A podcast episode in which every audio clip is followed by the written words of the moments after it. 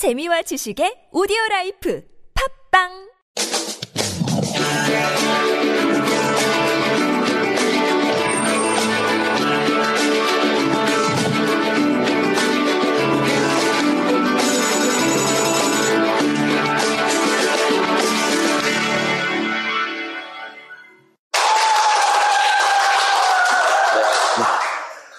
마음에 듭니다. 35번째 향기 노트 시간이 돌아왔습니다. 진심으로 화해하고 싶다면 버려야 할 세 가지라는 주제를 잡아봤습니다.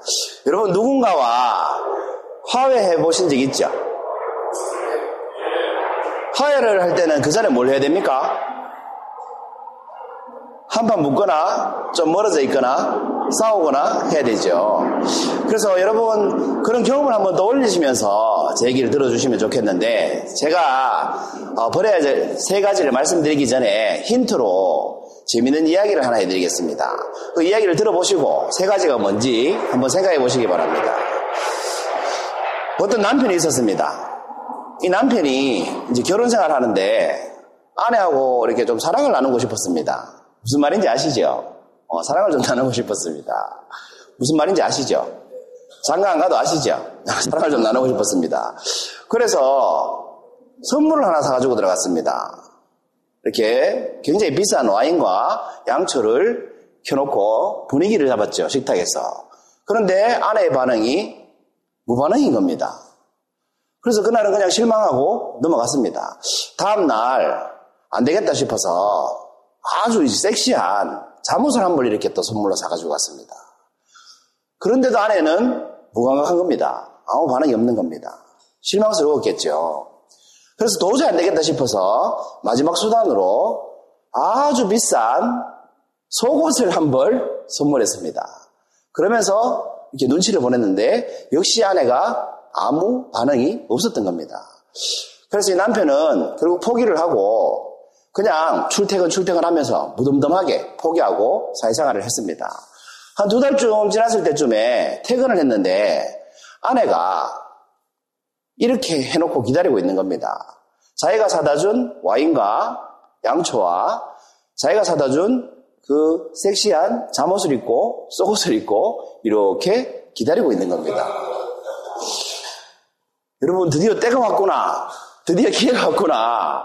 이런 생각이 들어야 정상이지 않습니까? 그런데 이 남편이 갑자기 이런 생각이 번뜩 떠오른 겁니다. 어떤 생각이 떠올랐을까요? 니도 한번 당해봐라. 이런 복수심이 생겼던 겁니다. 그래서 이 부분은 결국 그날 이후로 이렇게 살았다고 합니다. 서로에게 복수하느라고 평생 사랑을 나눠보지 못하고 살았다는 얘기가 있습니다. 이것이 제가 드리는 여러분 힌트입니다.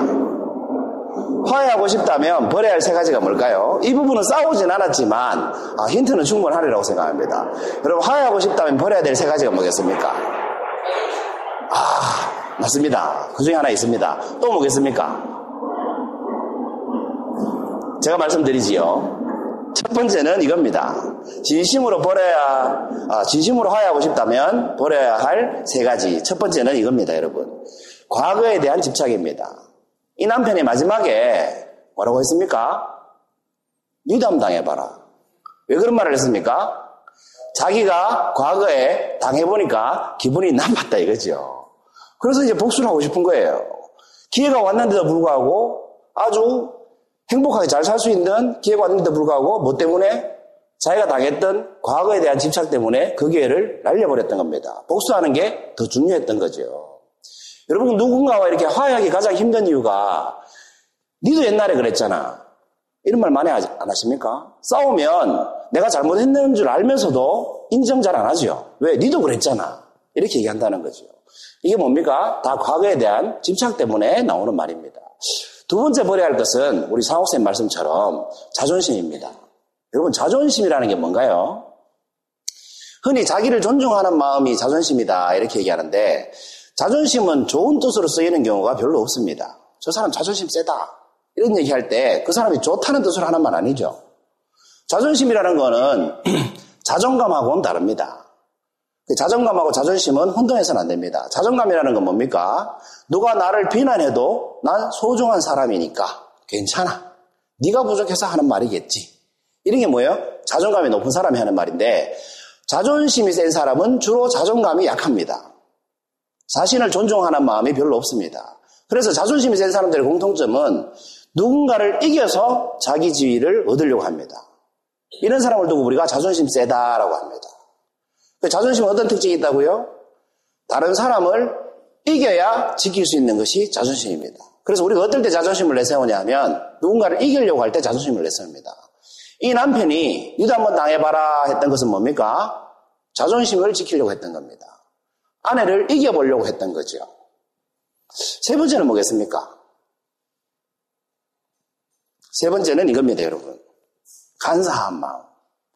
여러분, 사람은 간사하다 이런 얘기하죠. 간사하다는 게 무슨 뜻입니까? 아주 쉽게 말하면 나한테 득이 되면 좋아하고 나한테 해가 되면 바로 등 돌리는 사람. 그런 사람은 우리가 뭐라고 그래요? 간사한 사람이라고 합니다. 그래서 옛날에 신화 중에 간신이라고 하죠. 간사한 마음을 가진 신화를 우리가 간신이라고 합니다. 그래서 간사한 마음을 버리지 못하기 때문에 누가 화해할 수가 없습니다. 방금 말씀드린 그 부부의 예를 한번 볼까요? 이 아내가 내가 세 번의 선물을 할 동안 거절을 해서 내가 마음이 많이 상했죠. 이 남편의 마음이 많이 상했지 않습니까? 그렇지만 이 아내가 그거 외에 다른 것은 이 남편한테 헌신적으로 잘한 것이 많겠죠. 아주 단순하게 얘기하면 밥도 차려줄 것이고 빨래도 해줄 것이고 애도 열심히 키울 것이고 사회생활하는 뒷바라지도 아마 열심히 해줬을 겁니다. 그런데 이 남편이 원했던 그 욕구가 충족되지 않는 그 아내의 행동 하나, 그거 하나가 내가 마음에 안 들었던 거죠. 그 마음에 안 드는 하나 때문에 어떤 마음을 먹었습니까? 내 아내는 골탕을 좀 먹어야 돼. 너도 한번 당해봐야 돼. 이런 마음을 먹게 된다는 거죠. 인간은 그래서 간사하다는 겁니다. 그래서 싸우면 우리가 늘 하는 말 있죠. 네가 해준 게 뭐 있어? 이런 말 합니다. 그런데 정말 그럴까요? 해준 게 없는 사람하고 사귀면 그 사람이 바보 아닙니까? 그리고 우리가 누군가와 사귀면 우리가 서로 해주는 게 없을 수가 없습니다. 사이 좋을 때는 서로 챙기기 바쁘고 싸우면 아무리 많이 챙겨줬던 것도 한마디로 없애버립니다. 네가 해준 게 뭐 있어? 이렇게 한마디로 없애버립니다. 이게 인간이 간사하기 때문에 하는 말인 거죠. 그러니까 사람은 어떻습니까? 간사하기 때문에 나타난 특징이 자기한테 잘해주는 사람한테 해를 많이 입히고 자기한테 못되게 대하는 사람한테 어떻게? 잘 보려고 합니다. 직장에서도 그렇고 부부 사이도 그렇고 친구 사이도 그렇고 그렇지 않습니까? 어른에게도 그렇습니다. 여러분, 아버님이 여러분한테 잘해주십니까? 어머님이 잘해주십니까? 보통은 어머님이 잘해주지 않습니까? 아버님이 편하세요? 어머님이 편하세요? 엄마가 편하지 않습니까? 엄마한테 많이 대드세요? 아빠한테 많이 대드세요? 엄마한테 많이 대듭니다. 그래서 사람은 간사하다라고 얘기하는 겁니다. 그래서 여러분, 화해할 수 없는 이유는 더 많은 이유가 있겠습니다만 저는 이 세 가지를 대표적으로 꼽고 싶습니다. 첫 번째 뭐였습니까? 예, 진심으로 하고 싶다면 버려야 할 세 가지. 첫 번째는 과거에 대한 집착입니다. 니도 그랬잖아. 이런 생각을 할 필요가 없다는 거죠. 화해하고 싶다면. 두 번째는 뭡니까? 자존심. 이기려고 하지 말라는 겁니다. 이기려고 하지 말라는 겁니다. 세 번째 뭡니까? 네, 기억이 안 나십니까? 간사한 마음입니다. 내한테 덕이 되면 좋아하고 내한테 해가 되면 바로 등 돌리는 그런 행동은 하지 말라는 겁니다. 중요한 건 여러분 이겁니다. 진심으로 화해하고 싶은 사람이 있으십니까, 지금? 아마 그 사람하고의 관계는 이 보시는 밧줄처럼 이렇게 꼬여 있겠죠. 이 꼬인 밧줄을 풀려면 어떻게 해야 되겠습니까? 여러분, 화해하고 싶은 분이 있으면 한번 떠올려 보십시오. 그리고 그 사람을 상대로 이렇게 하겠다고 마음을 한번 먹어보십시오. 그 사람이 나한테 한 나쁜 행동, 과거는 잊어버리겠다 라고 한번 마음 먹어보십시오. 그리고 두 번째, 그 사람을 이기려고 하지 말아보십시오. 그 내 자존심을 내려놔보십시오. 그리고 세 번째, 그 사람이 나한테 잘해줬던, 감사했던 기억들을 한번 떠올려보십시오. 그러면 간사한 마음은 자동으로 버려지겠죠.